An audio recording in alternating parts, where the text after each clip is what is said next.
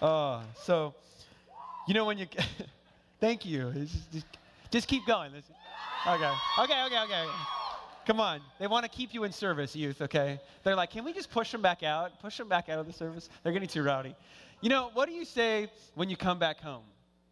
What do you say when you come back? I mean, think about it. I'm sure this has played out maybe in some of the scenarios in your life. You know, kid comes back from college. He comes back and he realizes when he's at college, man, I have to do my own laundry. And man, I got to prepare meals and, and I've got to pay my own bills and I've got these, these different things and obligations on myself. And sometimes when that college kid comes back home, the words he says are sorry, right? Sorry, mom and dad, I, I didn't appreciate all that you gave me in when I was here the, the care and the provision and the protection and the guidance and the, and the learning and the teaching and all those things I didn't, I didn't get to say thank you enough, so I want to apologize. Well, I'm going to go in a similar vein here, and I'm going to start out by saying sorry. But sorry for a different reason. Sorry because I think I might ruin your life. I know you're like, uh, Phil, just take away the microphone, turn it off. Wow, Paul, it's so exciting to have you back so you can come here and ruin our lives. Now, I say that in hyperbole, I say that with some sense of exaggeration. But I want, I want us to enter into a conversation, a conversation that I would tell you, I can honestly say, kind of ruined my life. Now, not in a bad way, but it's a conversation and a principle that was crystallized before me that honestly has kept me up at night.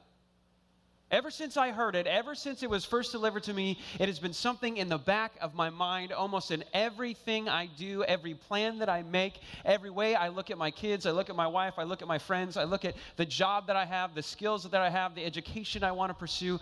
All of that has been affected and influenced, and for lack of a better term, ruined by this one conversation.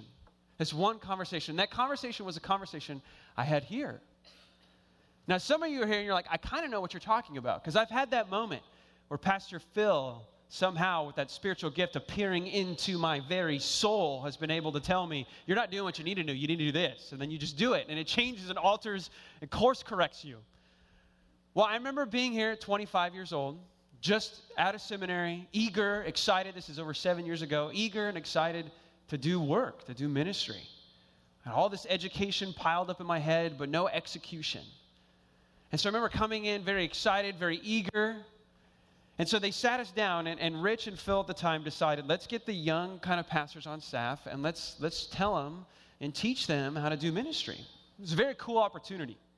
And I'll tell you right now, two of those meetings have been in my head since then. Two of those meetings have changed how I do ministry. One of those meetings really changed how the method of ministry that I do, the way I do ministry, any uh, infrastructure I've ever built, any team I've ever tried to lead has been influenced by one of those conversations. The other conversation is the one I want to share with you. And this is the one that didn't necessarily change the, my paradigm of, of how to build a team or how to execute ministry. Rather, this is the one that is embedded in my very soul. This is the one that wakes me up at night. This is the conversation that moves me and drives me to think about the future. And so I want to invite you into that conversation. Before I do, I have to apologize and tell you this might course correct you. This might change things for you. It might have the same effect on you that it had on me. It might keep you up at night. But I want you to know this when we have these conversations, when we, when we come to service, I want you to know this is the expectation. This is the expectation that Phil has set since he's been here. This is the expectation he has put in every pastor who's been here. We have a very high expectation of our service. And it's not that the jokes will be funny. You're like, amen to that. it's not that the illustrations are going to be good or well articulated. It's not even necessarily that the music is going to be played with excellence. We strive for those things.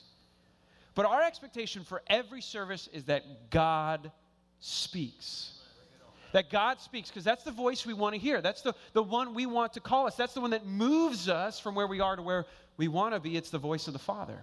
And how do we hear that? This book right here. It's not because of who we are, whoever's on stage, or whoever's microphone is turned on or plugged in. It's who is explaining this book. And so this conversation is in this book. But let me explain how the conversation first unfolded for me here seven years ago. sitting in a room, Pastor Phil, Pastor Rich, we're going through this book. It's a great book. It was a good book. It moved me. I still refer people to that book. But what happened is they crystallized for us kind of one of the topics in the book in a way, again, that just changed me. And this is what happened. The chapter was talking about potential, talking about the investment that God has made in us, the gifts that God has given us, and what He expects from us. And this was the phrase. If you're taking notes, grab the pen that's in front of you in that little pew and grab that notes that you were given by an usher or greeter that came in. You should take notes in a service. If God's going to speak, you should write some of it down. So I want you to write this down, this phrase. If you only write down one thing, write down this phrase. This is what was given to me in that meeting. This is the phrase. And I think it was pointed at me if I remember the conversation right. It was Paul, the worst place to take potential is the grave. The worst place to take potential is the grave.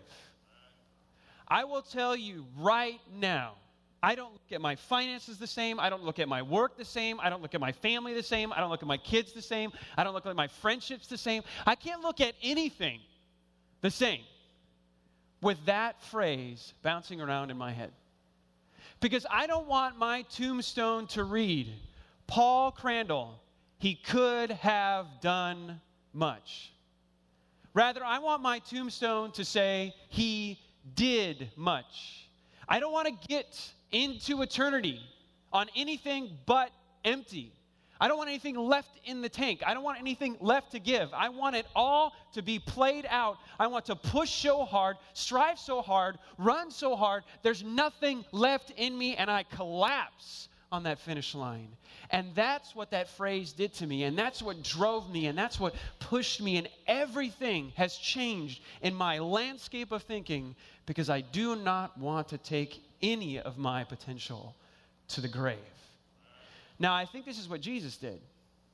I think the reason why this conversation is so powerful, why this, this phrase is so powerful, is this is the very teaching of Jesus Christ himself. Give it a very intricate time of his message and his journey with his disciples. I want to invite you to go to Luke chapter 19. Luke chapter 19. This is where I think Jesus is going to ter- tell a, a parable that expresses and crystallizes this point to not take our potential to the grave. In Luke 19, Jesus has a very serious story that he tells his disciples.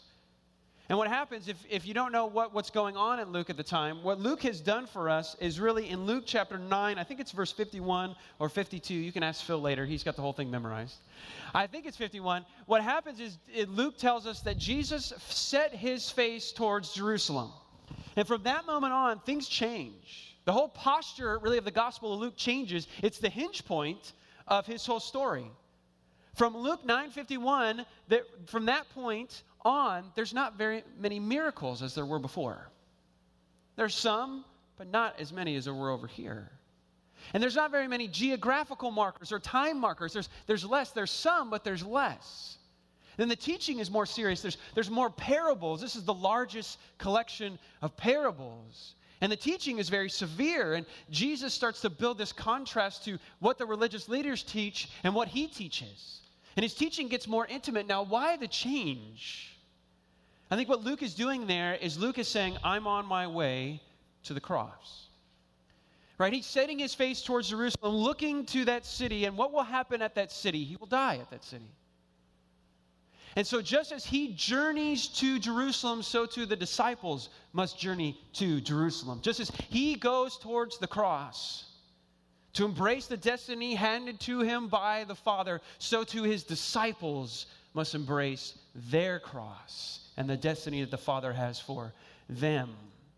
This is when we get the serious teaching this is where we get the deeper teaching.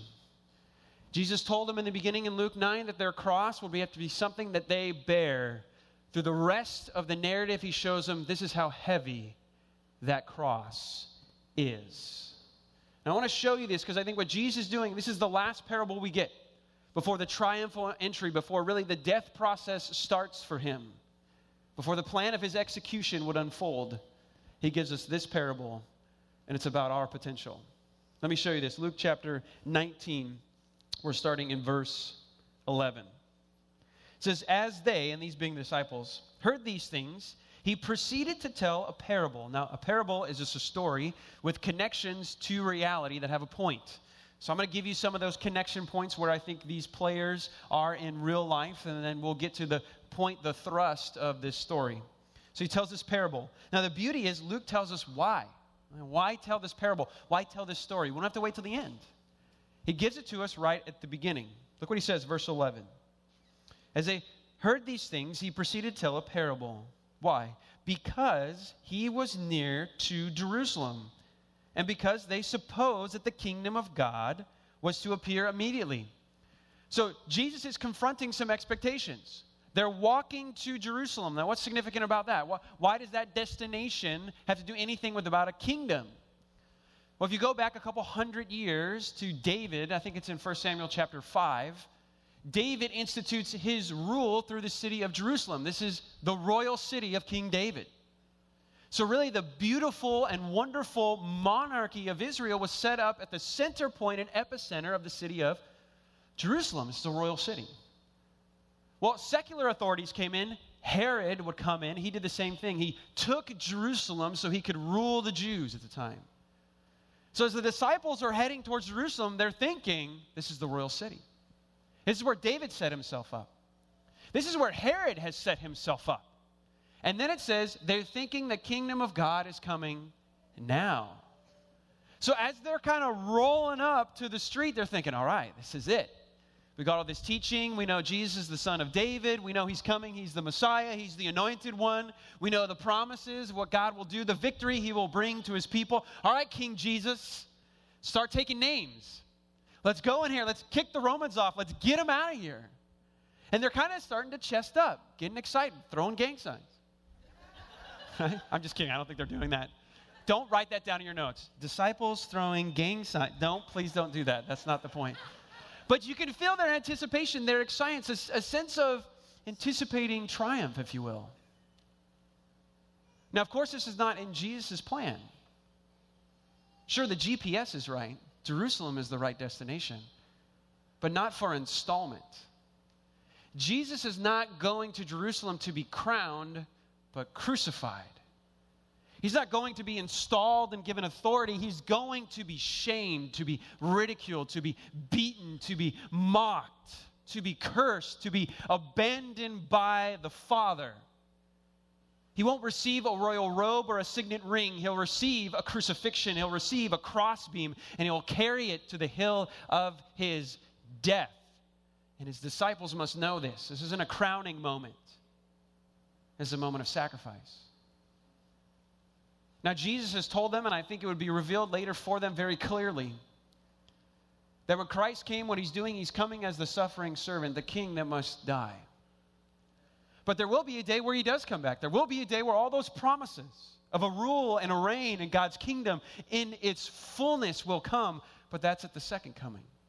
But there's this gap here between suffering servant and conquering king. There's a gap. And the parable Jesus will tell us is what do we do here? What do we do in this gap? What are the disciples' role now? What's the investment that God has put in them, and what is He expecting from them in this interim period? So he tells this parable with those expectations, and this is what he starts to reveal to us. Look in verse 12 of Luke chapter 19. And he said, Therefore, a nobleman went into a far country to receive for himself a kingdom and then return. Who is this? Who's this nobleman? This is Jesus Christ. He's the one about to receive a kingdom. If you read the book of Ephesians, the book of Colossians, and I think later established in Luke's second book, the book of uh, Acts, sorry, that we will see this is what Christ is doing. When Christ comes in and is crucified, resurrects again from the grave, ascends to the Father, he receives a kingdom. Immediately, right then, right there, he is given the kingdom. He rules. Now, he will come back and execute that kingdom, but he is king, and the kingdom is his. And it's given based off his victory at the cross. The nobleman is Jesus Christ. But in this in between, as he has gone to receive that kingdom, receives that kingdom, before he comes back, he's got to deal with his people. And this is what he does. Verse 13. Then calling 10 servants, he gave them 10 minas. Now, that, that word minas Okay, what does that mean? That's money. It's about four years, sorry, four months' wages. I remember the pronunciation because when you think of money, you think of minas. yeah, this first service laughed about that much too. Okay. It helps us pronounce things. So he gives them an investment, right? And then what he wanted to do, he gives them this money, he gives them these minas, and this is what he says, verse 13. He said to them, Engage in business until I come. I want you to do some work. I want to make a profit off of this. Now, just take that, take that right now. Let's try. We said that the parable connects to reality. It connects to what a real story is. So, what does Jesus want us to do here? Is he telling us, all right, guys, I want you to diversify your stock portfolios. I want you to get the right aggressive mutual fund, get the right bonds, maybe some foreign trading over here, get in the stock market, get in the real estate market, flip some homes. Is Jesus promoting his disciples to be fiscally responsible and invest wisely? Right? To know the market, research the algorithms in the trading fields? Is that what he wants? No, this is not what it's not about a budget. It's not about a 401k. Now, those are good things. What's the business the servants are supposed to do while they wait for the master to come back? What are they supposed to do? Is it a financial thing? No, I think it's very clear in the book of Luke what Jesus wants the disciples to do. If you just go, we're in Luke 19, go to Luke 9 and Luke 10. It's easy because you put 9 and 10 together, it makes 19. So we're in 19, go to Luke 9 and 10. Those things help me because I'm dyslexic. So if I get to numbers, that's crazy, which is great because now my budget I got to work with is $2 million. So that's good, right? Put the guy that's bad with numbers in charge of a budget that large. It might be 5 million, I don't know. I just flipped it around. you can laugh at a dyslexic joke, that's okay. Okay, Luke chapter 9 and then Luke chapter 10. When Jesus sends out his 12 disciples, what does he send them out to do? What's the business he expects them to do? Luke chapter 9, verse 6 says this And they departed and went through the villages preaching the gospel. What's the business of the church? What's the business of the saints? To preach the good news, the gospel of Jesus Christ.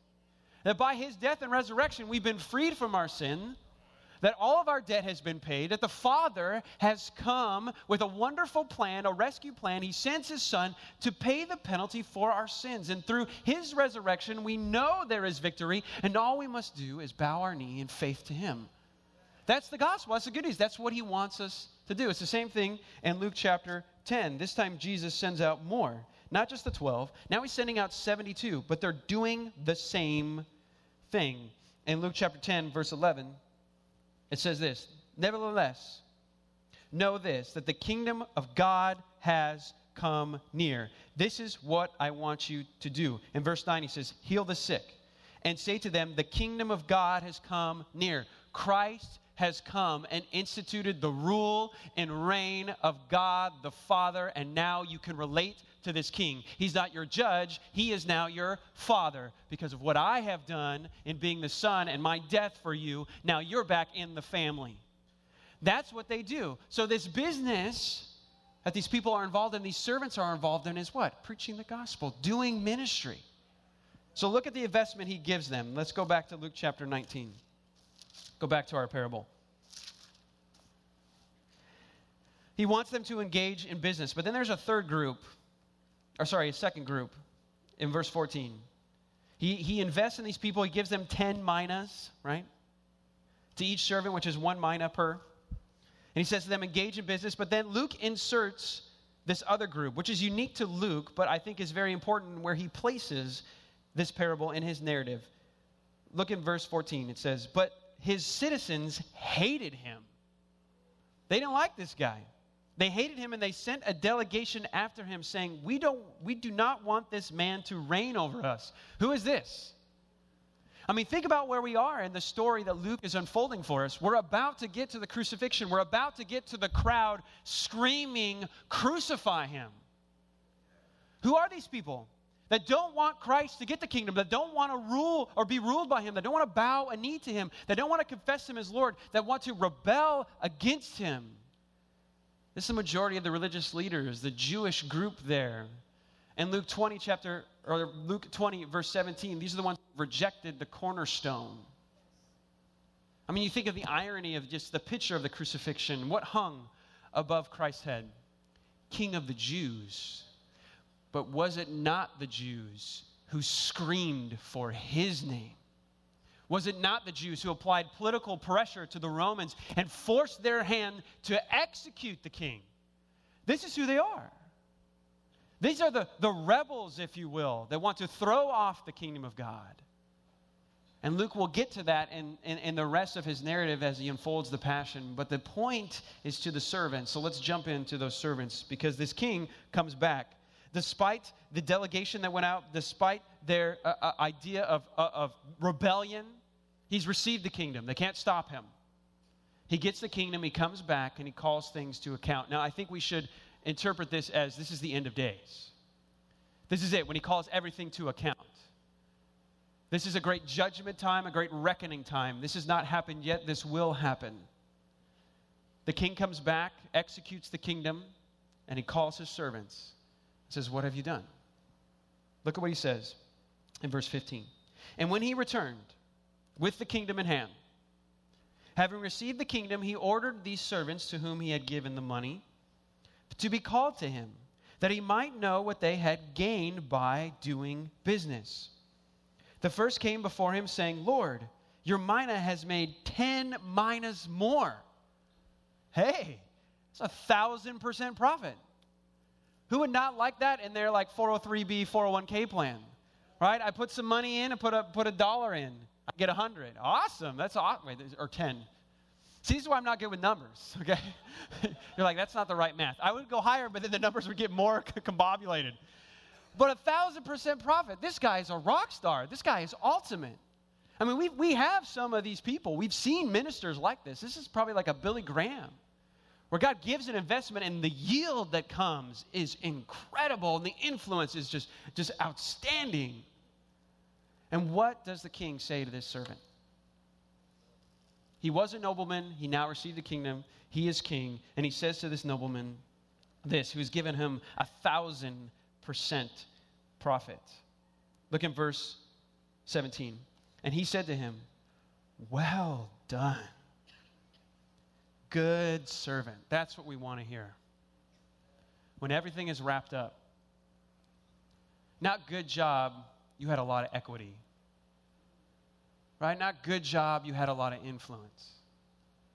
Not good job, you know what? You held a good wage, you were a good man, you were a good husband, you were a good son. We want to hear, well done, what? Good servant. Because you have been faithful in very little. I think that's humorous. Very little. He invested in this person four months' wages. That's like a down payment that he gave to this servant. And then he yielded from four wages, four months' wages, to 40 months' wages. I did the math right that time. This is not little, but look what he gives to him. He's saying this is very little, and then the father or the, the king's heart comes out. Look how he rewards the servant. You shall have authority over 10 cities. I'm not here to give you money, I'm here to give you cities.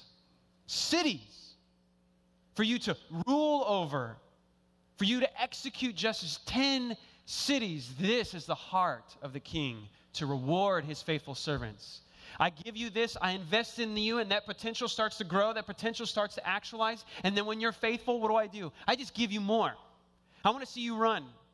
I'm the cheerleader on the sideline, so excited every time you finish the lap, and I just push you on to more and more and more and more and more. This is the delight of the king to share in this great ministry. Well, let me see the next one. Second servant. Look in verse 18. Thank you. And the second came saying, Lord, your mina has made five minas. Now stop here. Just think for a moment if you're the nobleman coming back. You're sitting there, you're looking at all your investments, checking the portfolio, seeing the yield of your investments. One guy, 1,000% profit. You're like, wow, what's the other one going to be? Next guy comes. Man, can you imagine being the second guy? Like a thousand percent profit? Really? I only did 500% profit. I only have a five times yield. Like maybe the noble would be like, hey, you could have invested like your brother. You could have done a little better. And we do this. I think we do this. We get competitive, right? In an unholy way, we do this. Oh, I'm not as influential as him. I don't have the gifts that he has. But I think you take this parable with a very similar parable in Matthew chapter 25, and you see the investment that the king makes. He gives five to one, two to one, and one to one. So five, two, one. The five yields five, the two yields two, the one yields nothing. And here we have one, one, one, and different yields. What is Jesus trying to say there? I think he's saying this God has invested something in all of us, but it's different. It's different. And he likes it that way. Paul would describe in the book of Corinthians that we all have been given different bodily functions, if you will, right? We're all different parts. Some of us are arms, some of us are noses, some of us are ingrown hairs. Greg Smith is the ingrown hair, if you're wondering what his spiritual gift diagnosis is. Yeah, thank you, Greg. It's true. But Greg says, Paul, I might be the ingrown hair, but you're the thorn in the flesh. Thanks, you. I appreciate that. Very encouraging to come back home here. But what is, what is the point there I think Jesus is trying to do? Look what he says to the second servant. Is the, is the king upset? Is he disappointed? No way. He gets the same acknowledgement, he gets the same kind of award. Look what he says in verse 19. And he said to him, And you are to be over five cities. See, this is what we miss. We've all been given different gifts. And we all experience different results for those gifts. But what's the point? We use them we use them. We don't sit on their potential. We don't take that potential to the grave. We do something with it. Now, some of us are going to have more influence. Praise God. But it's not a competition, it's a service to the King. And all we want to say is, Here, here, I want to give back. What you gave me, I've done more with it. Here it is. And He is charitable and loving and compassionate to say, Great job. Here's more. That's His heart. The majority of this parable is not told to that audience, though. It's told to the lazy. It's told to the lazy servant. It's told to the one who would take his potential to the grave. Let's look at this servant. And this is what I think Jesus' main point. This is the, the main section, the, the more verses on this one thing right here. I think it's very poignant and specific to what his disciples will have to encounter in their future in building the church and fulfilling the Great Commission. Look down in verse 19. Sorry, verse 20. And then another came, saying, Lord, here is your mina, which I kept laid away in a handkerchief. What is he doing putting money in a handkerchief? I feel like this is the start of a bad magic trick. Like a bird's going to come out later or something like that's going to happen. Like, what, what is he doing? Why is he hiding it in a handkerchief? What, what is that for? Now, when I first read this, I thought to myself, okay, I, I, know what this is. He's just not good at math. He's just afraid of the market. Right? I mean, we could all probably, in American history over the last 10 years, could say we're all afraid of the market. We don't know what's going to happen. I had equity, and then I didn't have equity, and it went away. Maybe that's what he's afraid of. He sees these guys making money and all these, these, shrewd deals, and they're really good at figuring all this stuff out, but maybe he's just not good at math and he, he can't figure out the algorithm of how trading is done. He, he doesn't know to do E Trade or do another one. Does, do I listen to the baby on the television and do that kind of investment stuff? Do I, do I go and do this investment stuff? Like, what do I do? So maybe he's afraid of the market. He's afraid of that adventure. He's afraid to fail. But Luke does not leave us to our imagination to diagnose this man's true fear. Look at his fear. What is he really afraid of? Verse 21 For I was afraid of you. He's afraid of the master. He's afraid of the nobleman who's now become a king. He's afraid of him. That is what's kept him from risk. That's what has kept him from investment. So he hid it because he's afraid of the king. Now, just imagine having this conversation with your boss, your superior. Why have you underperformed? Well, boss, it's because I'm afraid of you. Right? Look at what he says. Look at how he continues. As, as, as he kind of builds, maybe I almost feel like a case file against this king. I was afraid of you, verse 21 in the second half here because you are a severe man. Try that on your boss. You know what that's called? That's called an exit interview, right? You're done. I'm sorry, I can't, I couldn't, you wanted these things, but to be honest, I'm afraid of you. You're a severe man.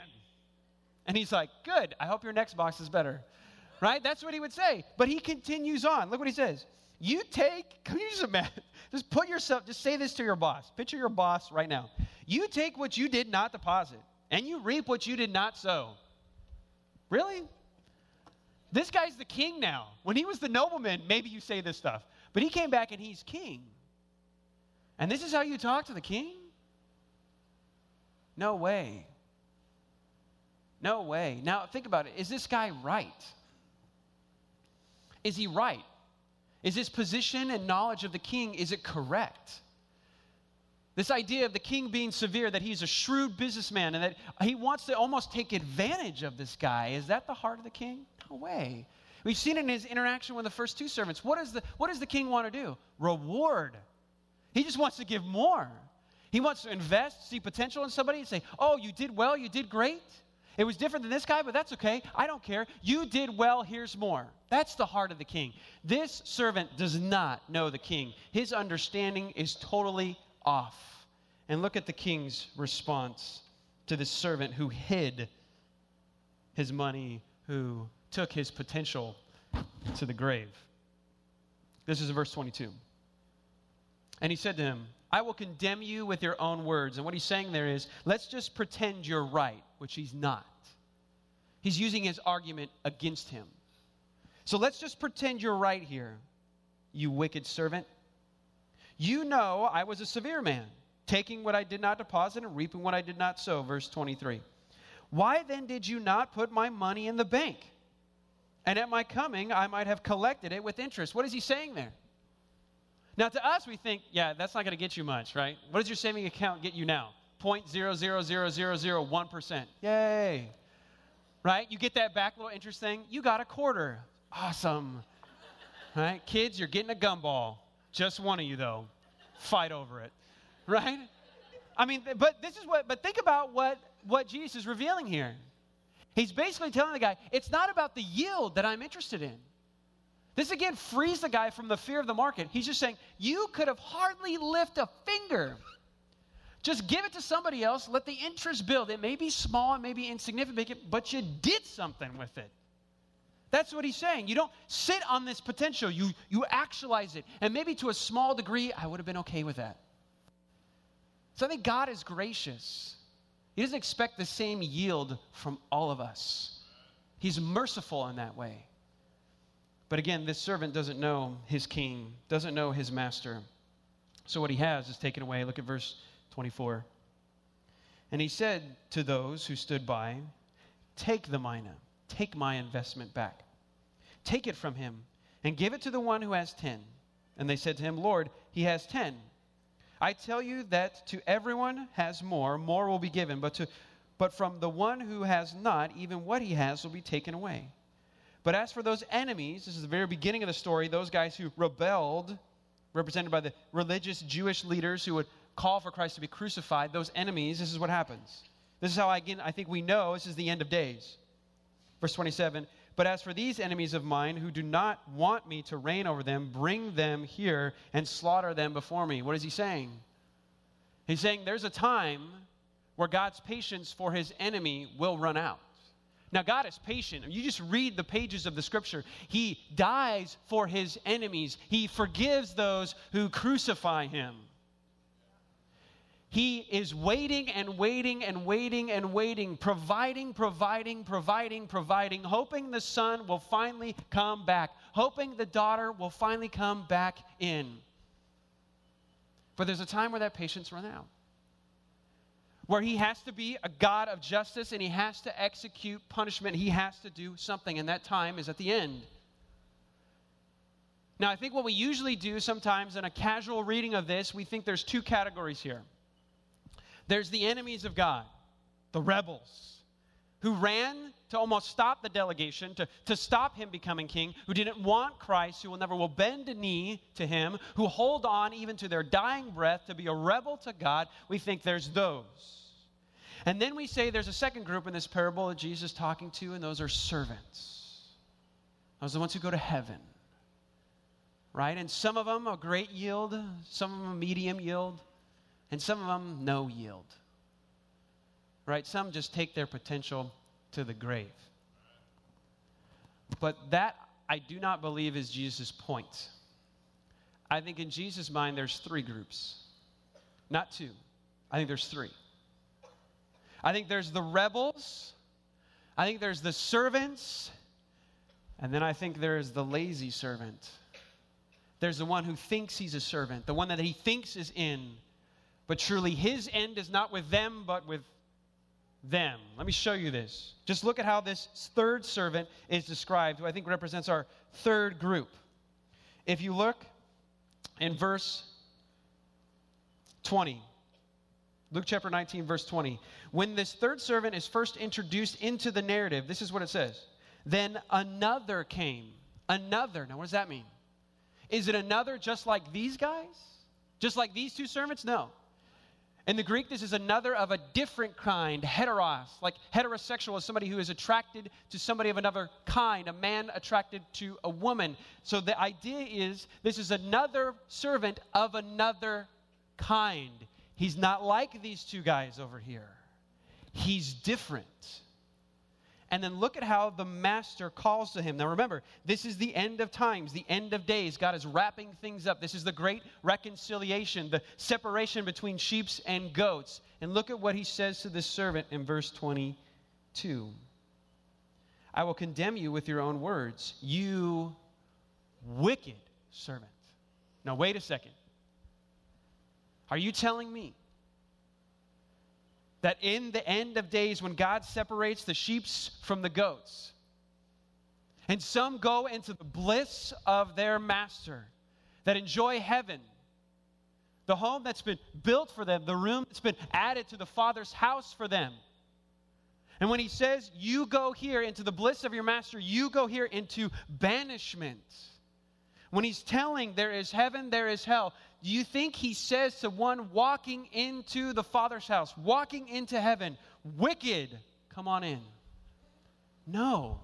No, that's not an option. In all of biblical theology, that is not an option. It's not an option for Luke, and I think it's clear when Jesus retells, or in a similar way, tells this parable and in Matthew chapter 25 the lazy servant gets punishment. He took his potential to the grave and he entered into the grave, the second death. He entered into banishment. Now, why? Why was that the destiny of the third servant? Why did that happen? Why did he sit on his potential? Why did he hide it in a handkerchief or in Matthew 25? Why did he bury it in the ground? Why? Because he didn't know the king. He didn't know him. He had a totally wrong view of him. And I think this is what Luke is telling us. This guy is off the mark. He doesn't know God, he doesn't know the king. So he sits on his investment and does nothing with it because, in Luke's mind, you can't know him and not work for him. You can't.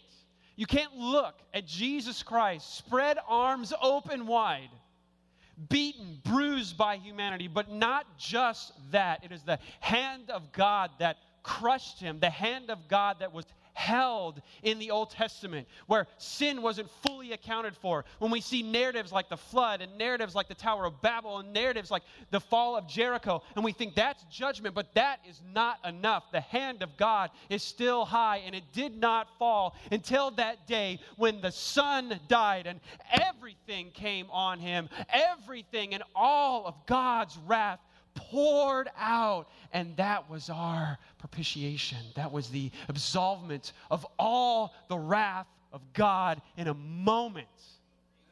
Not until then was his wrath satisfied. And are you telling me that you look at that and you see that cross and you can hold your potential, hold your investment?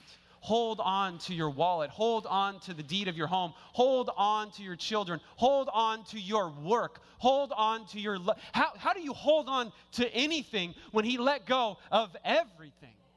When he emptied himself of all that he has.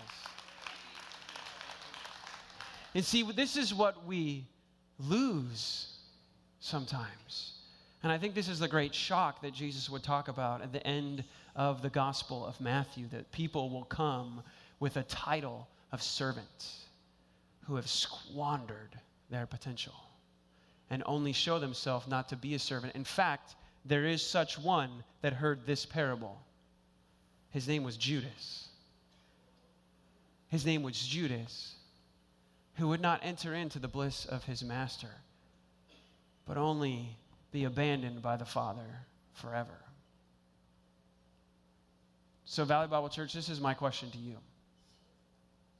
I think if you're here and you know him, I think all you want to do is work for him. And I think when you don't want to work for him, it's because you're not looking at him. You're not seeing him. You're not knowing him. The cross is not at the forefront of your mind, and so you are fine with sitting on your potential. But do not do that. Now, I speak to a church and speak to brothers and sisters who have made sacrifices. All you have to do is look at a snapshot of, on Google Maps and look at this property, and you see people investing themselves to build what we even sit in. This is not a church who squanders or takes its potential to the grave, but that does not mean that we're all on E yet. It does not mean there's not something more to be done. So, my question to you is what is stopping you? What is holding you back from investing your full potential in this work here? Is it an ambition? Is it a dream? Is it a sin? Is it your family? Is it something good? What is it? What stops you from maximizing your gifts to the zenith of their potential, of giving a yield to God only to hear, Well done, good and faithful servant? Now, maybe you're not a Christian, you're not a believer yet. You just came as a guest, and we're excited you're here. And I want you to know this is a safe place for all your spiritual questions. I want you to know I came to church for a very long time before I ever became a Christian because I wanted to know things. I had questions. And if that's you, great. And I want you to hear this. and I don't want you to confuse. Before God ever shows you the great plan that He has for you, before God ever opens the book of the great ministry career He wants you to go in, the first thing He wants you to see is not His plans for you, but His love for you his love for you wrapped up in his son, Jesus Christ, in his death and resurrection, that he has called you back into the family. Before you ever do the family business, he wants you in the family, and he is desperate to get you back. And if that's you, please make that known.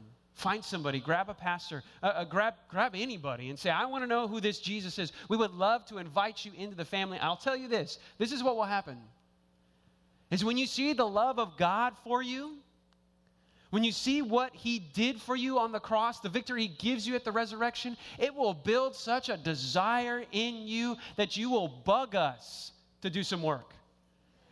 They'll say, Pastor, you need people in children's ministry? Boom, you got me, sign me up. Pastor, you need somebody in the choir? I can't sing, but I'll try right? You need somebody to do some PowerPoint stuff. You need somebody to do some light stuff. You know, it's surprising how many saints sit with dissatisfaction in their hearts at the presentation of a church service and aren't willing to serve. If you don't like it, fix it. Help us. We probably don't like it either, right? We don't know why the lights are doing certain things. Help us. Join us. Get in the business. We're not professionals, but we just love to serve our King.